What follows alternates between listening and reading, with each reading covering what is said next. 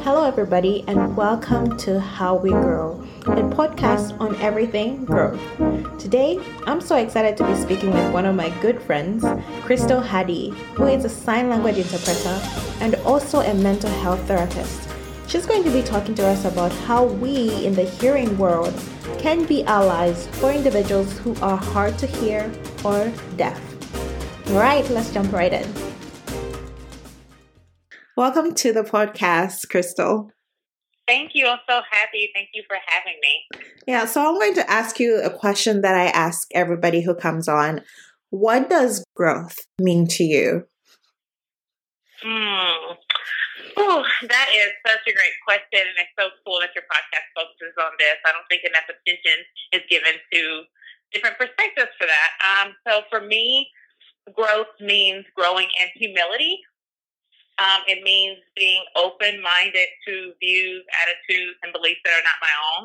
Um, it means growing in perspective, like opening up my perspective about other people in the world and how people uh, come to be how they are. It means being open to working to forgive, whether that's myself or other people. Right. Um, it also means uh, being willing to apply new lessons that I've learned to be a better person. right, right. So, how would you describe working in the deaf or hard of hearing community? Um, I would say definitely, speaking of growth, definitely a growing experience every day. Um, growing in cultural humility.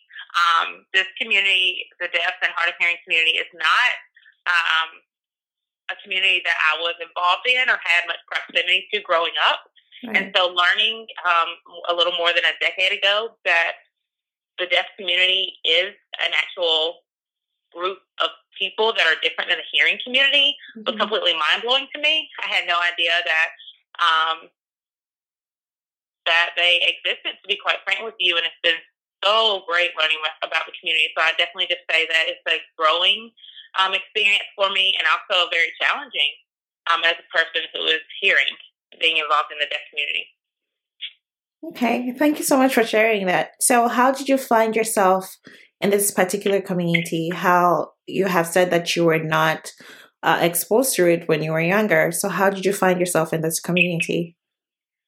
Absolutely. So I found myself in this community um, by hmm, uh, school. So in school, um, in my undergraduate program, I initially thought I wanted to be a speech language pathologist. Mm-hmm. And so I had been exposed to like some finger spelling, so the spelling of words on the hands, but that's about it. Anyway, so in my undergrad program, I was trying to apply to be a speech language pathologist, and I walked into the wrong building. Talk mm-hmm. about serendipity and really just God, because yeah. I walked into this uh, place and a professor told me about sign language and how I was in the wrong department. I had no idea what that meant. Mm-hmm. Um, so what I did is I took some classes and I learned about deaf history and deaf culture, and I learned that this group was completely different than hearing culture. That mm-hmm. they have been marginalized and still are being marginalized by the beliefs and attitudes of hearing people mm-hmm. that see deaf people as less than. And I knew that I wanted to partner with this community in mm-hmm. helping them lift up um, their beliefs, attitudes, and ways of living so that they can have equity too. So mm-hmm. that's my short story. So I got involved in um, the deaf my local deaf community, met lots of deaf people, right? Um, formed some true relationships while also learning the language in school and learning how to interpret. Um, mm-hmm. Um, and that's kind of how I fell into the deaf community, and I'm so grateful that they let me stay there as a guest. Right, right. So, talking about deaf culture, how can you uh, describe the difference between being, being physically deaf and being immersed in deaf culture? Absolutely. Um, so, being physically deaf really focuses on the ear. It's um, more of a medical model, I guess you can say, where you focus on what you can't do. So, it focuses on the ear and being able to hear and how much you can hear as a way of moving through life and adapting to um, Amer- hearing culture. And what uh, being culturally deaf means, and that's with the uh, uppercase D, uh, to signify that it's culturally deaf. It means it's not just focused on the ear. It actually doesn't focus on the ear at all. It focuses on being able to use sign language. Mm-hmm. It also focuses on the experiences that a person who is deaf who is medically deaf um, experiences throughout the world. So basically, being discriminated against um, because they cannot hear, being forced to learn how to speak, being forced to get a hearing aid or a cochlear implant, um, the isolation that somebody may experience in school, but it also and it also focuses on um, the good things too. A community built around visual language, a community that has been resilient um, in learning their own language, their own beliefs and practices, and building their own schools and ways of living and trying to bridge gaps with the hearing community as well. So really, being culturally deaf looks mm-hmm. at um, really centered um, being part of a linguistic, which is a sign language, a linguistic and cultural minority group um, that mm-hmm. has been marginalized and, and different than um, being in the hearing community. So, yeah. Right, right. So, for instance, I do not know how to sign language whatsoever.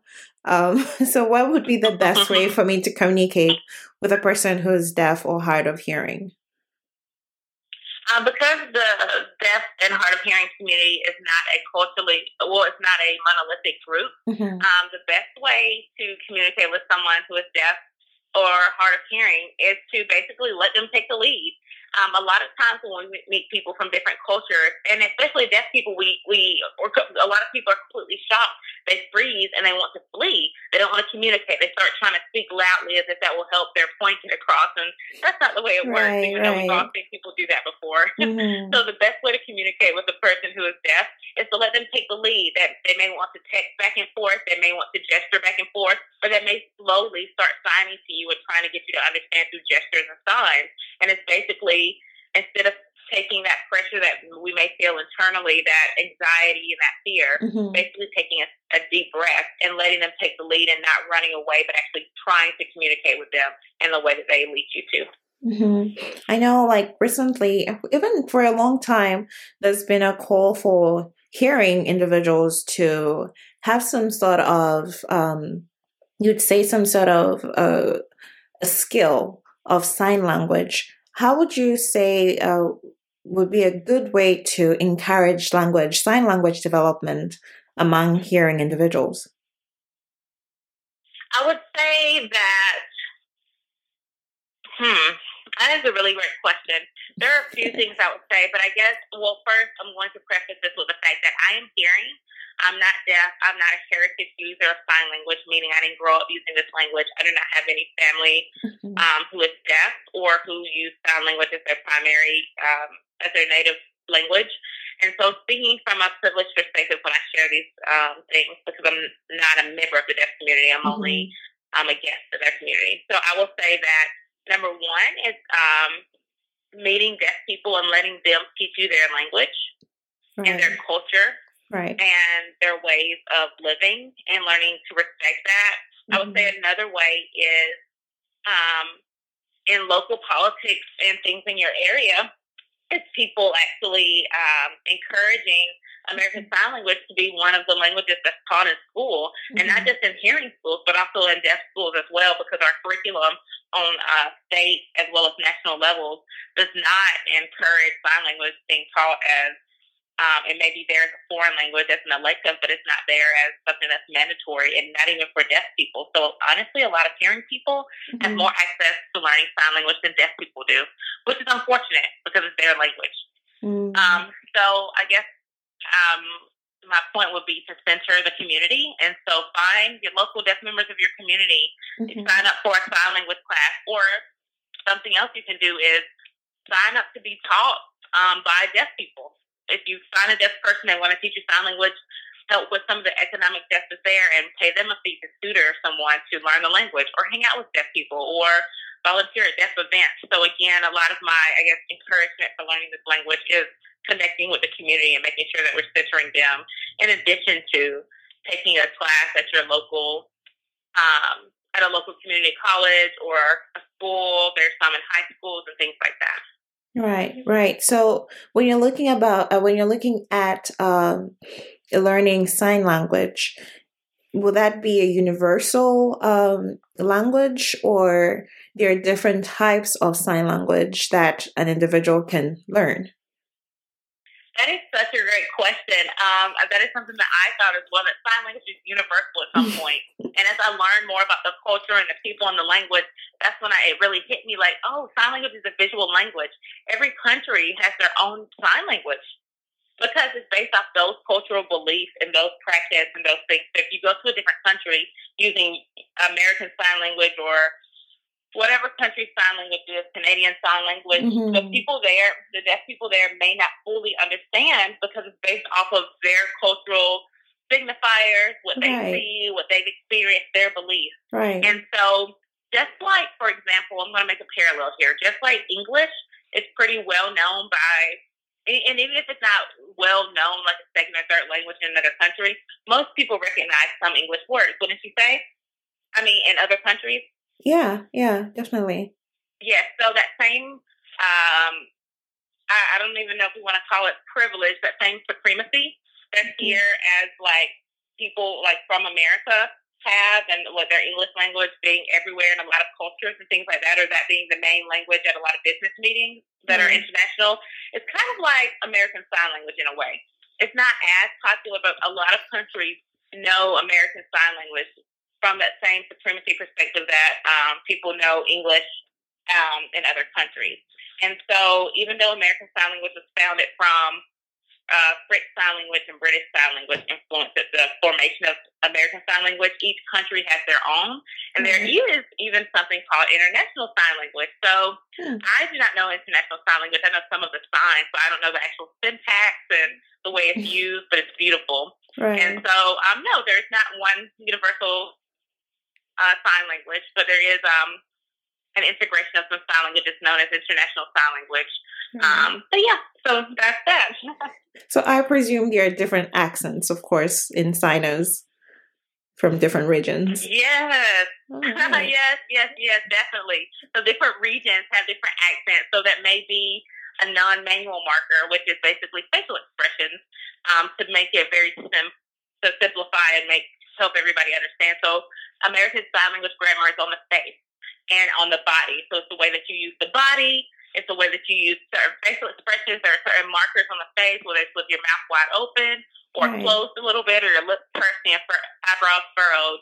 Those things signify um, different punctuation and markers. Well, the same way they identify that, the same way that some people may sign certain things. Maybe it's with a different facial expression. Maybe it's with a different palm orientation.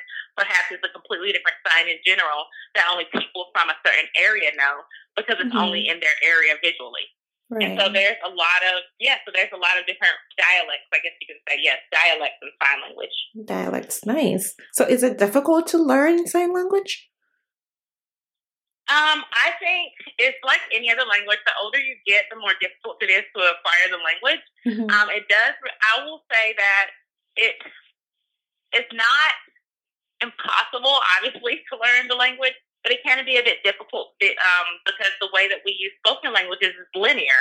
We speak, we hear it. It's a linear language. What American Sign Language, it uses space and it builds, and so it's a right. different it's a different way of thinking and looking at language and looking at concepts and looking at the world. So in that way, it's difficult because you have to switch from your normal way of looking at the world of viewing concepts and um, and change it over to something completely different. So in that way, it it can be challenging, but mm-hmm. it's definitely such a fun and beautiful language. And to look at the world that way, for even just a moment, to be allowed to look at the world that way using deaf people's language, American Sign Language, is beautiful.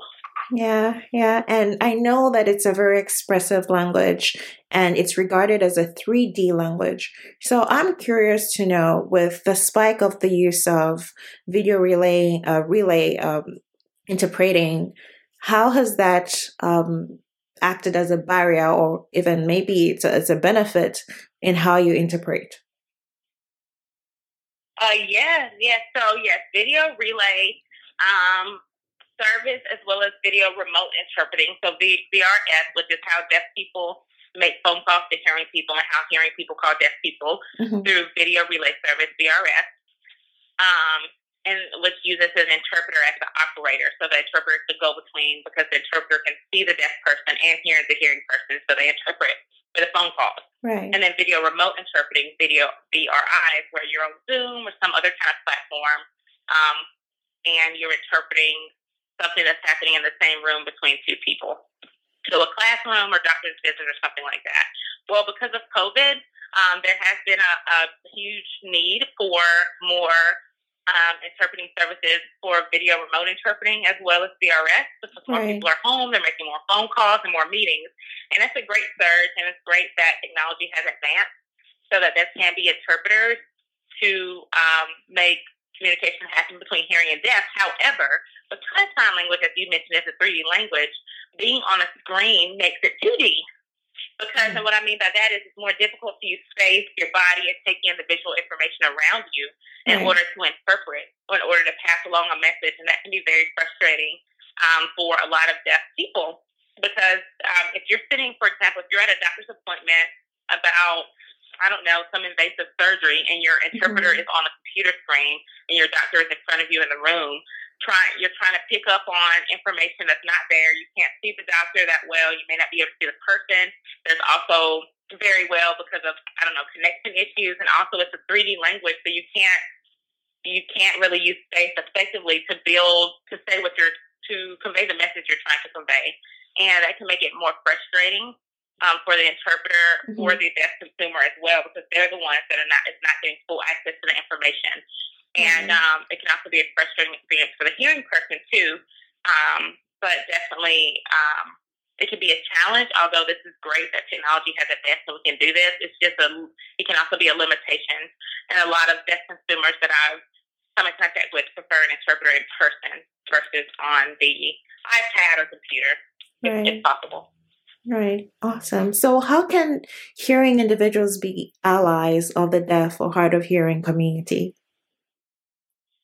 Well, um, hearing people like myself and like you and other folks can be allies by um, being by not being afraid to communicate with deaf people just because you don't know sign language, by being willing to learn the language, by not pushing a medical model of you need to have hearing aids unless the deaf person opts to get hearing aids themselves, by not pushing deaf people if they ha- if you have a deaf child or adopt a deaf child to go and learn how to speak, but how about the parents learn the language, the visual language, the one that's easier to acquire, and exposing children to their language often and frequently versus forcing them to speak or forcing them to hear. It also means looking at economic justice and um, actually investing in this community and not just saying that English is the only language being taught in school or even for deaf people, just teaching them English, but actually giving them access to their own language and linguistic structure and grammar. Because hearing people, like I mentioned before, have more um, access to learning deaf people's language than they even have learning their own language, which is really sad. It shows the amount of privilege that we have as English speakers and people who can hear.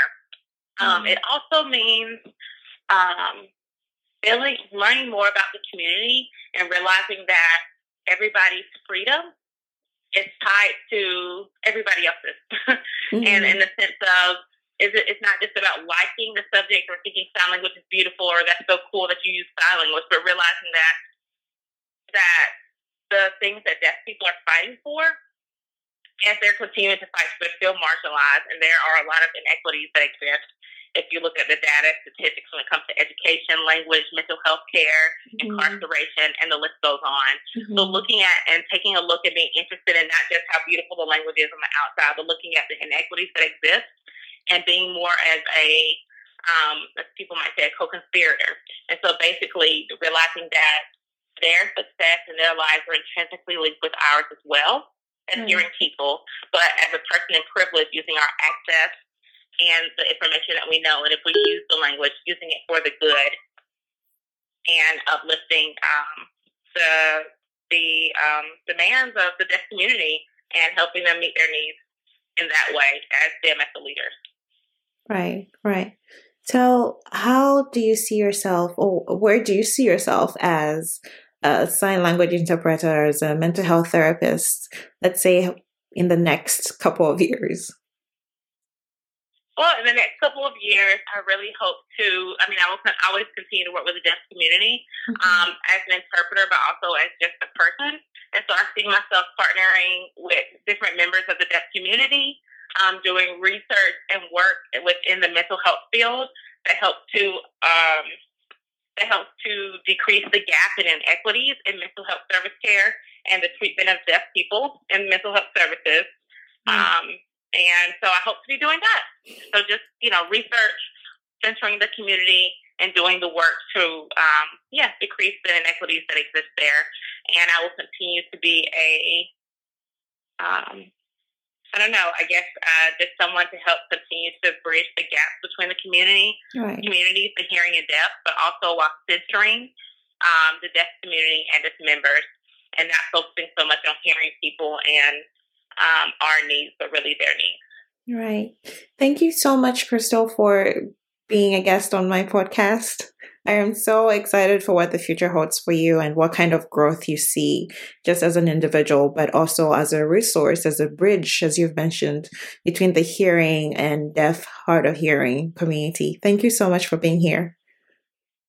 Oh, thank you for having me and thank you for the work that you and this podcast are doing for the world. We appreciate it. thank you.